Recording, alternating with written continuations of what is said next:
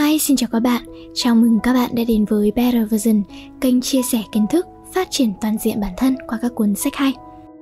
Hôm nay thì mình muốn chia sẻ tới các bạn một cuốn sách mang tên Reconciliation Healing the Inner Child, tựa đề tiếng Việt là Thiền sư và em bé 5 tuổi. Mình thì đã đọc bản dịch tiếng Trung, tựa đề mình thấy gần với bản gốc hơn, mang tên là Hòa giải với bản thân, chữa lành đứa trẻ trong bạn. Tác giả của cuốn sách này là thiền sư lỗi lạc, thầy Thích Nhất Hạnh. Vì sự hiểu biết sâu sắc về Phật giáo và đóng góp xuất sắc cho hòa bình thế giới, thầy đã từng được tôn xưng là đại đức của thế gian. Trong số các tác phẩm của thầy Thích Nhất Hạnh, cuốn Hòa giải với bản thân, chữa lành đứa trẻ trong bạn mà chúng ta nói đến ngày hôm nay là một tác phẩm để tự chữa lành chính mình. Nó vô cùng quý báu mà thầy Thích Nhất Hạnh đã để lại cho chúng ta.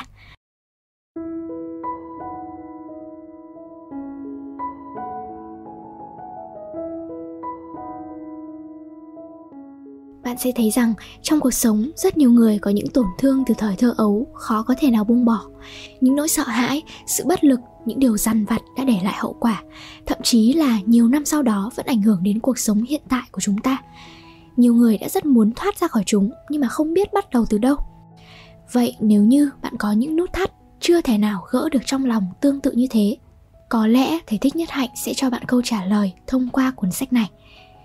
Thầy thích nhất hạnh tin rằng mỗi người đều có một đứa trẻ non nớt, đầy thương tích.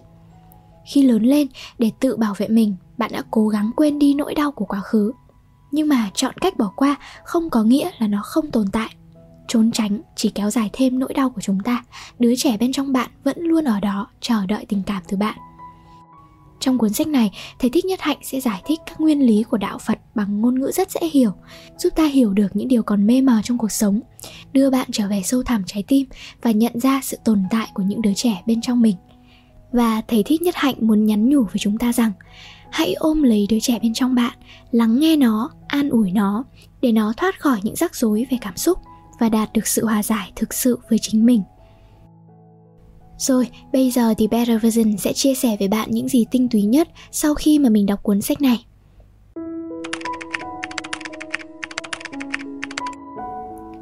Phương thuốc chữa lành cho chính mình, đó chính là chánh niệm. Bạn đã nghe rất nhiều trong những video mình có nhắc về chánh niệm rồi đúng không? Vậy tại sao chúng ta phải sống có chánh niệm? Nếu mà dùng một từ để mô tả về cuộc sống, bạn sẽ dùng từ gì? Có một nhà văn đã dùng từ tấm lưới để chỉ về cuộc sống. Chúng ta thường bị cuốn vào tấm lưới này và vướng vào rất nhiều các công việc khác nhau.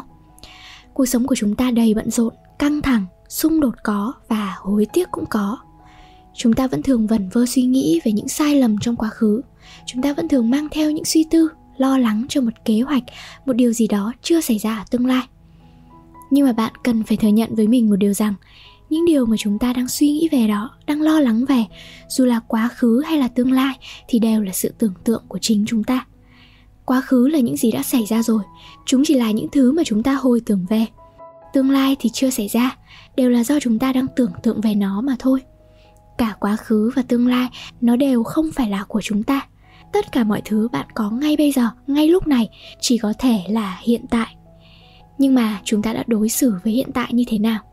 Bạn đã từng bỏ qua rất nhiều trải nghiệm của chính mình, bỏ qua vô vàn những khoảnh khắc ở hiện tại. Chúng ta không thể nào có mặt đầy đủ trong thời điểm hiện tại của mình.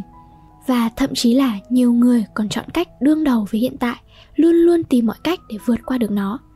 Đây là một thực tế và cũng là lý do khiến cho sức khỏe, hạnh phúc, sự hài lòng của bạn luôn quay lưng lại với chính bạn. Đối mặt với tình trạng khó khăn như vậy, thầy thích nhất hạnh đã nói với chúng ta rằng thực hành chánh niệm và nhận thức được những suy nghĩ, hành động của chúng ta ở hiện tại có thể mang lại những thay đổi vô cùng lớn lao trong chính cuộc sống của bạn. Vậy chánh niệm là gì? Nói một cách đơn giản, chánh niệm là biết rõ những gì đang xảy ra trong thời điểm hiện tại. Tâm lý học phật giáo chia tâm thành hai phần, một là thức, hai là tàng thức. Ý thức đề cập đến nhận thức tích cực mà tâm lý học phương tây vẫn được hiểu là phần ý thức nổi nó là điều kiện đầu tiên để chúng ta duy trì chánh niệm. Tức là chúng ta cần phải biết rõ được tất cả các hoạt động chúng ta đang làm để thực sự luôn luôn có mặt trong từng hành động đó. Khi thở, ý thức rằng mình đang thở. Khi uống trà, bạn biết rằng tôi đang uống trà. Khi đi, ý thức rằng mình đang đi. Cũng có nhiều người cười mà nói, những việc tôi làm chẳng lẽ là tôi không biết rõ hay sao? Nhưng mà trên thực tế, hầu hết các lựa chọn và hành vi thông thường của chúng ta, nó đều xuất phát từ một loại quán tính những loại quán tính này nó trở thành phản ứng tự nhiên của hệ thần kinh. Nó chi phối công việc và cuộc sống của chúng ta. Khi phải làm nhiều việc, chúng ta thường không suy nghĩ những việc đó có ý nghĩa và quan trọng hay không, mà coi đó như là việc phải làm và vội vàng để hoàn thành.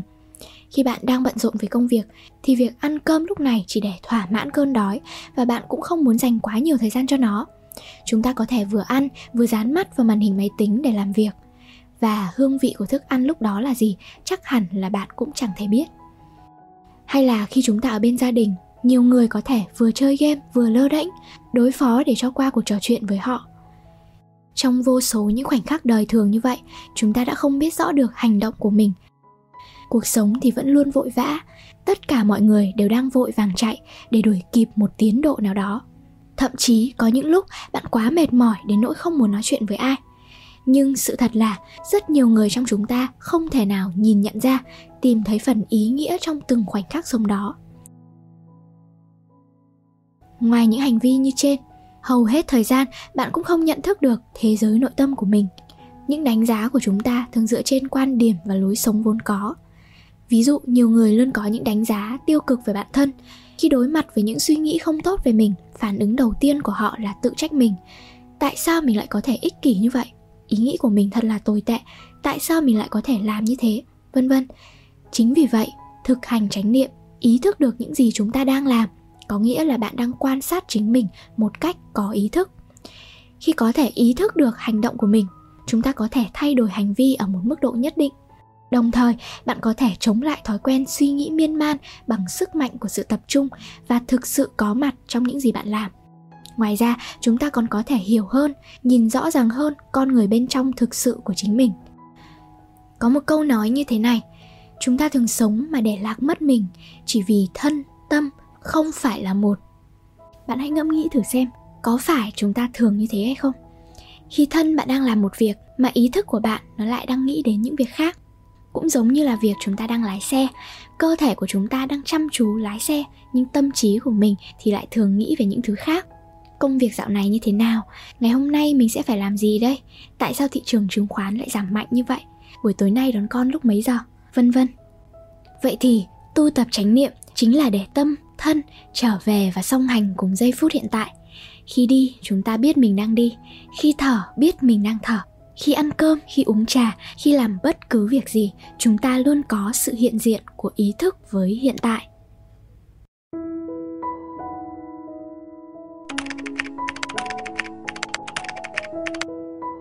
Trong cuốn sách này, thầy Thích Nhất Hạnh đã chỉ ra học cách thở chánh niệm, bước đi chánh niệm và buông bỏ chánh niệm là những cách có thể giúp cho chúng ta nuôi dưỡng năng lượng chánh niệm mọi lúc mọi nơi.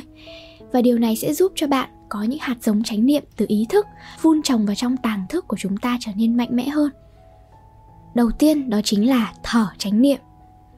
Hơi thở chánh niệm khác với hơi thở mà chúng ta vẫn thường gọi nó đề cập đến việc chúng ta chú tâm vào một cái thở ra, một cái hít vào.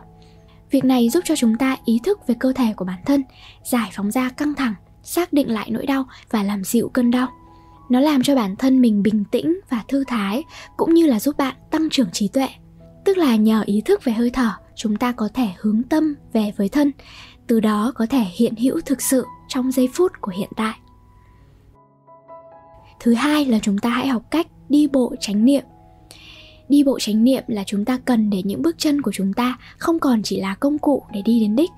Ví dụ như khi mà bạn đi vào bếp để chuẩn bị một bữa ăn, trước đây chúng ta có thể nghĩ là, tôi đang vào bếp để nấu ăn. Nhưng với chánh niệm, chúng ta có thể tự nhủ với bản thân rằng, tôi đang đi vào bếp để tận hưởng. Lúc này, những bước chân của chúng ta vào bếp sẽ trở thành những bước đi có chánh niệm. Các bước đi này sẽ luôn có vẻ đẹp vốn có của nó. Biết được điều đó, bạn sẽ có thể lĩnh ngộ ra từ câu nói sâu xa này không có con đường dẫn đến hạnh phúc. Con đường tự nó chính là hạnh phúc.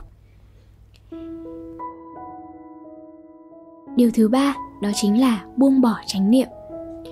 Buông bỏ chánh niệm tức là buông bỏ những cái chấp niệm trong lòng. Khi đó bạn mới có thể có niềm vui thực sự. Đối với điều này, chúng ta hãy lắng nghe một câu chuyện rất có ý nghĩa như sau. Một hôm, đức phật và chư tăng đang ngồi trong một khu rừng một người nông dân đi ngang qua và hỏi họ có nhìn thấy con bò mà anh ta vừa mất hay không Đức Phật liền trả lời, không, chúng tôi không thấy đàn bò nào của ông đi qua đây. Ông có thể tìm hướng khác. Sau khi người nông dân rời đi, Đức Phật mới mỉm cười và nói với các nhà sư, các thầy nên cảm thấy rất hạnh phúc vì các thầy không có con bò để mất. Sau đó, thầy Thích Nhất Hạnh đã kể câu chuyện mất bò cho một doanh nhân người Đức khi mà tham gia trại thiền. Và doanh nhân này đã cười thành tiếng. Thầy Thích Nhất Hạnh mời anh ta đến trại thêm một lần nữa vào dịp sau. Nhưng mà doanh nhân này từ chối. Anh ta nói rằng mình là một doanh nhân và rất bận rộn. Anh ta muốn đến Ý để kinh doanh. Vì thế đã nói lời tạm biệt với thầy Thích Nhất Hạnh và rời đi. Nhưng thật bất ngờ, vào ngày thứ hai, doanh nhân này đã trở lại trại thiền. Anh ta nói rằng vì anh ta đã thả bớt một số con bò mà anh ta vốn nghĩ là phải có trong tay đi rồi. Và điều này khiến anh ta cảm thấy rất vui và nhẹ nhõm. Đây chính là ý nghĩa của sự buông bỏ chánh niệm. Ai trong chúng ta chắc chắn cũng có ít nhất một con bò. Trong thực hành chánh niệm, có một phương pháp giúp cho chúng ta luyện tập, đó là bạn hãy viết tên những con bò của bạn lên một tờ giấy. Sau đó hãy suy nghĩ thật sâu xem liệu rằng chúng ta có thể thả một vài con bò trong số đó ra hay không đây là lúc bạn có thể nhận ra có những điều vốn cho rằng là chìa khóa hạnh phúc của bạn nhưng mà khi nhìn sâu vào đó bạn sẽ thấy chúng không những không phải là chìa khóa hạnh phúc mà còn có thể là chướng ngại cho niềm vui và hạnh phúc thực sự của chúng ta.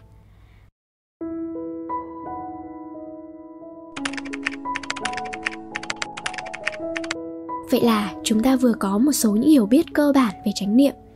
Tiếp theo, chủ đề chúng ta sẽ thảo luận là trong cuộc sống hàng ngày, làm thế nào để chúng ta có thể đối mặt với những cảm xúc tiêu cực như là ham muốn, sợ hãi, đau đớn và tức giận? Và làm thế nào để lấy lại sự bình yên và hạnh phúc mà chúng ta đã mất hay là lãng quên? Trước tiên, hãy nói về ham muốn và sợ hãi. Trên thực tế, những ham muốn và nỗi sợ hãi đã tồn tại từ khi mà bạn được sinh ra. Ban đầu, chúng ta cảm thấy rất an toàn và thoải mái khi ở trong bụng mẹ. Chúng ta không phải làm bất cứ điều gì. Nhưng từ khi sinh ra đời, môi trường sống hoàn toàn thay đổi. Bác sĩ đã cắt sợi dây rốn của em bé và đứa bé phải học cách tự thở chất lỏng trong phổi phải được thải ra ngoài trước khi em bé có thể hít thở luồng không khí đầu tiên trên cuộc đời này. Và sự sống của đứa bé phụ thuộc vào hơi thở đó. Trẻ sơ sinh rất mong manh và dễ tổn thương, phải phụ thuộc vào người khác chăm sóc mới có thể tồn tại. Nên đây chính là nguồn gốc của nỗi sợ hãi nguyên thủy của mỗi chúng ta. Đồng thời, đi cùng với nỗi sợ hãi nguyên thủy là ham muốn nguyên thủy. Em bé luôn muốn được cho ăn, được ngủ, được ôm ấp, được bảo vệ chỉ bằng cách tiếp tục có thêm những điều này, em bé mới có thể sống sót và cảm nhận được sự an toàn mà nó cần. Sợ hãi và ham muốn đều đến từ một nguồn gốc, và cả hai điều này vẫn tồn tại ngay cả khi bạn trưởng thành. Chúng ta có rất nhiều nỗi sợ, và nỗi sợ điển hình là gì?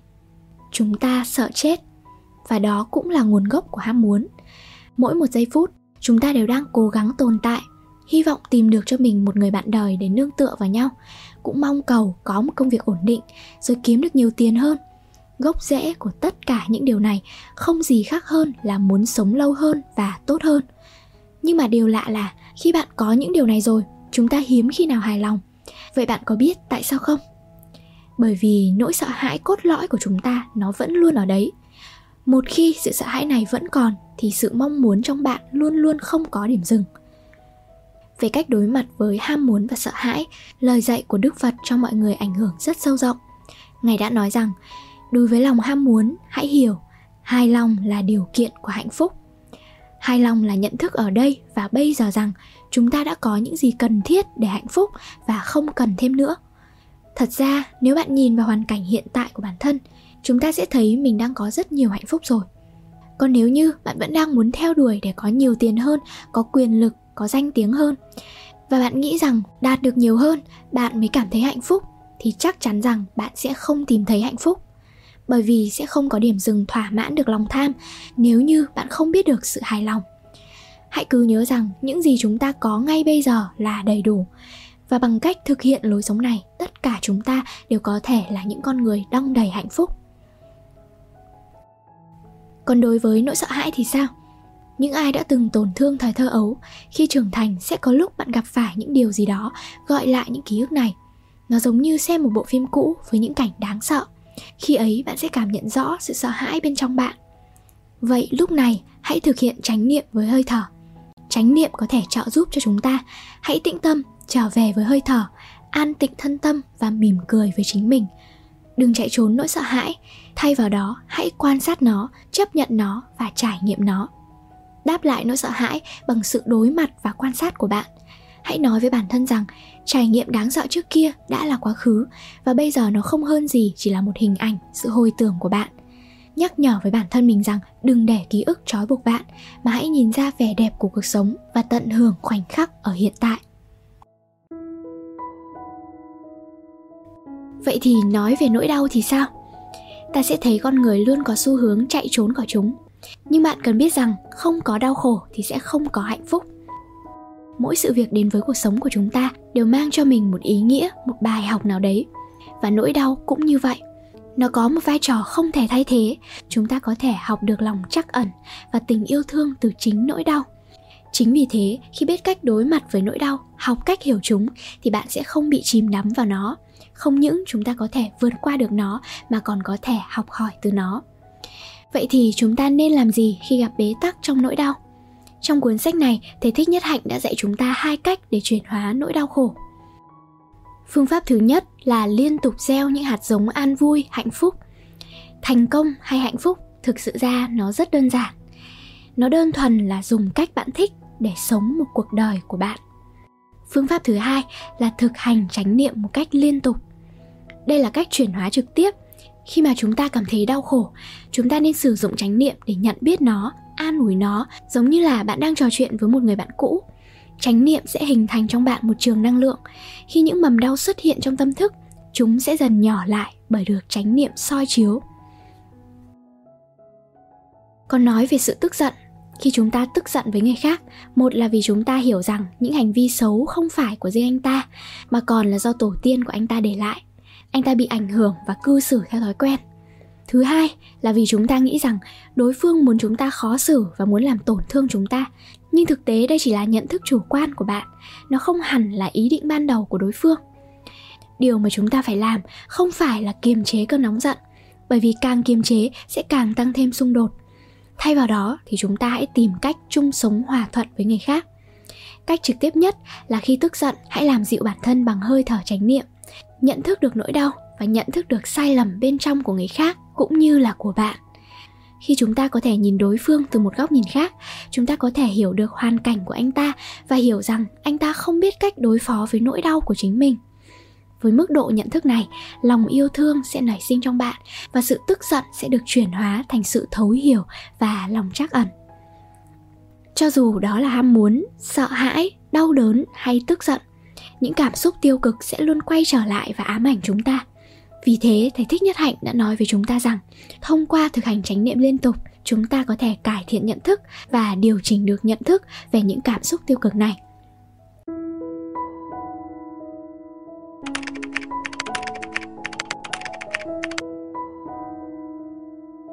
Rồi, sau khi mà chúng ta đã hiểu về chánh niệm và học cách đối phó với những cảm xúc tiêu cực, bây giờ hãy xem thầy thích nhất hạnh sẽ chỉ cho chúng ta cách làm như thế nào để chữa lành đứa trẻ bên trong chúng ta. Cái gọi là chữa lành đứa trẻ bên trong bạn chính là quay trở lại với trái tim của chúng ta, đối mặt với chính chúng ta, đối mặt với những tổn thương, ký ức đau buồn. Chúng ta cần biết chăm sóc và hướng dẫn bản thân nhỏ bé nằm sâu bên trong ký ức đó và cuối cùng mở ra những nút thắt của quá khứ Toàn bộ quá trình này có thể chia thành 5 bước. Bước 1, hình dung đứa trẻ bên trong bạn. Bạn cần tìm một nơi yên tĩnh, nơi mà bạn sẽ không bị quấy rầy trong một thời gian ngắn và sau đó thực hiện thở chánh niệm. Khi thở vào, hãy nói tôi thấy tôi là một đứa trẻ 5 tuổi. Khi thở ra, hãy nói với bản thân rằng tôi mỉm cười âu yếm với đứa trẻ 5 tuổi bên trong mình. Đứa trẻ bên trong chúng ta nó vẫn luôn cần sự quan tâm từ bạn hãy thừa nhận sự tồn tại và giao tiếp với nó nếu chúng ta có thể ngồi xuống và thực hành quán tưởng này trong vài phút mỗi ngày, nó sẽ rất hữu ích và mang lại cho bạn sự thoải mái tuyệt vời. Bước số 2 hãy lắng nghe đứa trẻ bên trong bạn. Khi bạn quay trở lại với đứa trẻ bị tổn thương, hãy ôm lấy nó thật dịu dàng, nói với nó rằng bạn đang ở đây, bạn đã sẵn sàng và hãy lắng nghe nó. Hãy để đứa trẻ trong bạn nói tất cả những nỗi đau và sự bất bình. Và nếu cần, bạn có thể khóc làm như vậy bạn sẽ có thể giảm bớt và chuyển hóa nỗi đau sâu thẳm của mình, cho phép chúng ta tìm thấy nhiều tình yêu thương và bình an hơn trong nội tâm. Bước số 3, nói chuyện với đứa trẻ bên trong bạn. Ở bước này chúng ta hãy mời đứa trẻ bên trong bạn hiện hữu ra để nó làm quen với cuộc sống trong thời điểm hiện tại của bạn. Bởi vì thời gian đã thay đổi, hiện tại có rất nhiều điều tích cực, chỉ bằng cách để con người cũ của chúng ta sống trong hiện tại, chúng ta mới có thể không còn đau khổ trong quá khứ. Hãy nói với đứa trẻ bên trong bạn rằng, bạn biết nó đã từng phải chịu đau khổ, nhưng mà giờ đây bạn và nó có thể tự bảo vệ mình. Hãy sống cho hiện tại và đừng để quá khứ giam cầm chúng ta. Như thế này, chúng ta sẽ có thể thực sự nói chuyện với đứa trẻ bên trong bạn. Nói ra chứ không phải là tưởng tượng. Miễn là bạn cố gắng làm điều này, những nỗi sợ hãi bị chôn vùi sẽ bắt đầu được giải phóng và quá trình chữa lành sẽ bắt đầu. Bước số 4, giúp đứa trẻ bên trong bạn giải phóng nỗi đau. Bước này là để cho phép đứa trẻ bên trong bạn thể hiện bản thân, cho nó cơ hội để giải phóng nỗi đau. Ở bước quan trọng này, thiền sư Thích Nhất Hạnh khuyên chúng ta có thể tự mời đứa trẻ bên trong mình hiện hữu ra bằng cách là bạn sẽ đóng vai đứa trẻ đó để tự nói chuyện với bản thân mình. Đây không phải là một cách làm buồn cười, mà với những người thực sự chưa giải phóng được nỗi đau thì nó thực sự là một phương pháp cực kỳ hiệu quả. Ở bước này, bạn hãy lấy hai chiếc ghế đặt đối diện nhau và tưởng tượng ra rằng đứa trẻ khoảng 3 đến 5 tuổi, nó đang ngồi ở phía đối diện của bạn. Sau đó bạn hãy nói với đứa trẻ này rằng, Ta biết em là đứa trẻ bên trong ta. Ta biết em đã ở đó và trải qua rất nhiều nỗi đau. Em đã bị tổn thương rất nhiều. Và ta biết điều đó bởi vì ta là em. Nhưng mà bây giờ chúng ta đã trưởng thành. Ta muốn nói với em rằng cuộc sống bây giờ rất tươi đẹp. Chúng ta hãy ngừng đắm chìm trong quá khứ. Nếu em có bất cứ điều gì muốn nói với ta, Hãy nói với ta. Sau đó, bạn đổi qua chiếc ghế đối diện, Đóng vai đứa trẻ bên trong bạn Để thể hiện vai diễn này. Bạn có thể nói ra bất cứ điều gì mà bạn đang phàn nàn, lên án về sự tổn thương, về sự bất lực, nỗi cô đơn, về sự sợ hãi của mình. Bạn có thể bày tỏ những kỳ vọng của mình hay những hy vọng rằng ai đó sẽ ở bên bạn, bảo vệ bạn. Vân vân, bạn có thể nói ra tất cả những nỗi lòng trong bạn. Tiếp theo đó, bạn lại quay trở lại với chiếc ghế ban đầu với tư cách là một người lớn. Hãy nói với đứa trẻ trong bạn rằng ta nghe em nói và ta hoàn toàn có thể hiểu nỗi đau của em. Nhưng em biết đấy bây giờ chúng ta có thể tự bảo vệ mình chúng ta có thể làm bất cứ điều gì. Bên trong chúng ta hoàn thiện đến mức không cần người khác phải giúp đỡ chúng ta. Hãy tận hưởng mỗi ngày hiện tại và sống thật tự do. Nếu bạn có thể trò chuyện với đứa trẻ bên trong mình như thế này từ 5 đến 10 phút mỗi ngày thôi, sự tự chữa lành trong bạn sẽ thực sự xuất hiện.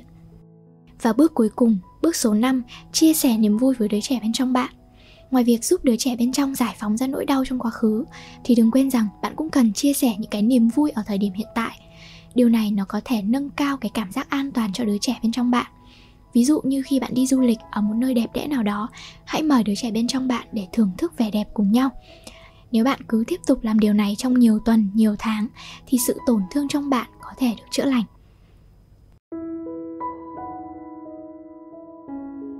Trong lòng mỗi chúng ta đều có một đứa trẻ nỗi đau quá khứ nó cứ đeo đẳng hết lần này đến lần khác, ảnh hưởng xấu đến cuộc sống hiện tại của chúng ta. Nếu chúng ta muốn chữa lành những nỗi đau, sự bất lực của chính mình, chúng ta cần phải có một trái tim rộng mở để chúng ta có thể học cách bao dung hơn. Khi ta biết ôm lấy cả những nỗi đau trong cuộc đời, thì nỗi đau sẽ không còn quay lưng lại với chúng ta nữa. Về vấn đề này, lời khuyên tốt nhất của thầy thích nhất hạnh dành cho chúng ta chính là thực hành chánh niệm khi bạn tạo ra năng lượng của chánh niệm, chuyển hóa những cảm xúc tiêu cực thành sự thấu hiểu và yêu thương. Chúng ta có thể xoa dịu, có thể hòa giải với chính mình và với tất cả những người khác nữa. Như thầy thích nhất hạnh đã từng nói, những viên ngọc quý tồn tại khắp mọi nơi trong vũ trụ, trong bạn và tôi. Hãy trao cho nhau hạnh phúc và học cách sống trong giây phút hiện tại. Hãy nâng niu cuộc sống trong vòng tay của chính mình và buông bỏ đi những mất mát, vô vọng rồi, video ngày hôm nay chúng ta sẽ dừng lại ở đây về đề tài hòa giải với chính mình. Nếu bạn cảm thấy video này có ích, hãy cho mình một nút like, chia sẻ tới những người cần nội dung này, cho đi yêu thương, nhận lại yêu thương. Đừng quên nhấn nút theo dõi, bật chuông thông báo để đón xem những video mới nhất của Better Version. Một lần nữa, cảm ơn các bạn và hẹn gặp lại các bạn ở những video tiếp theo.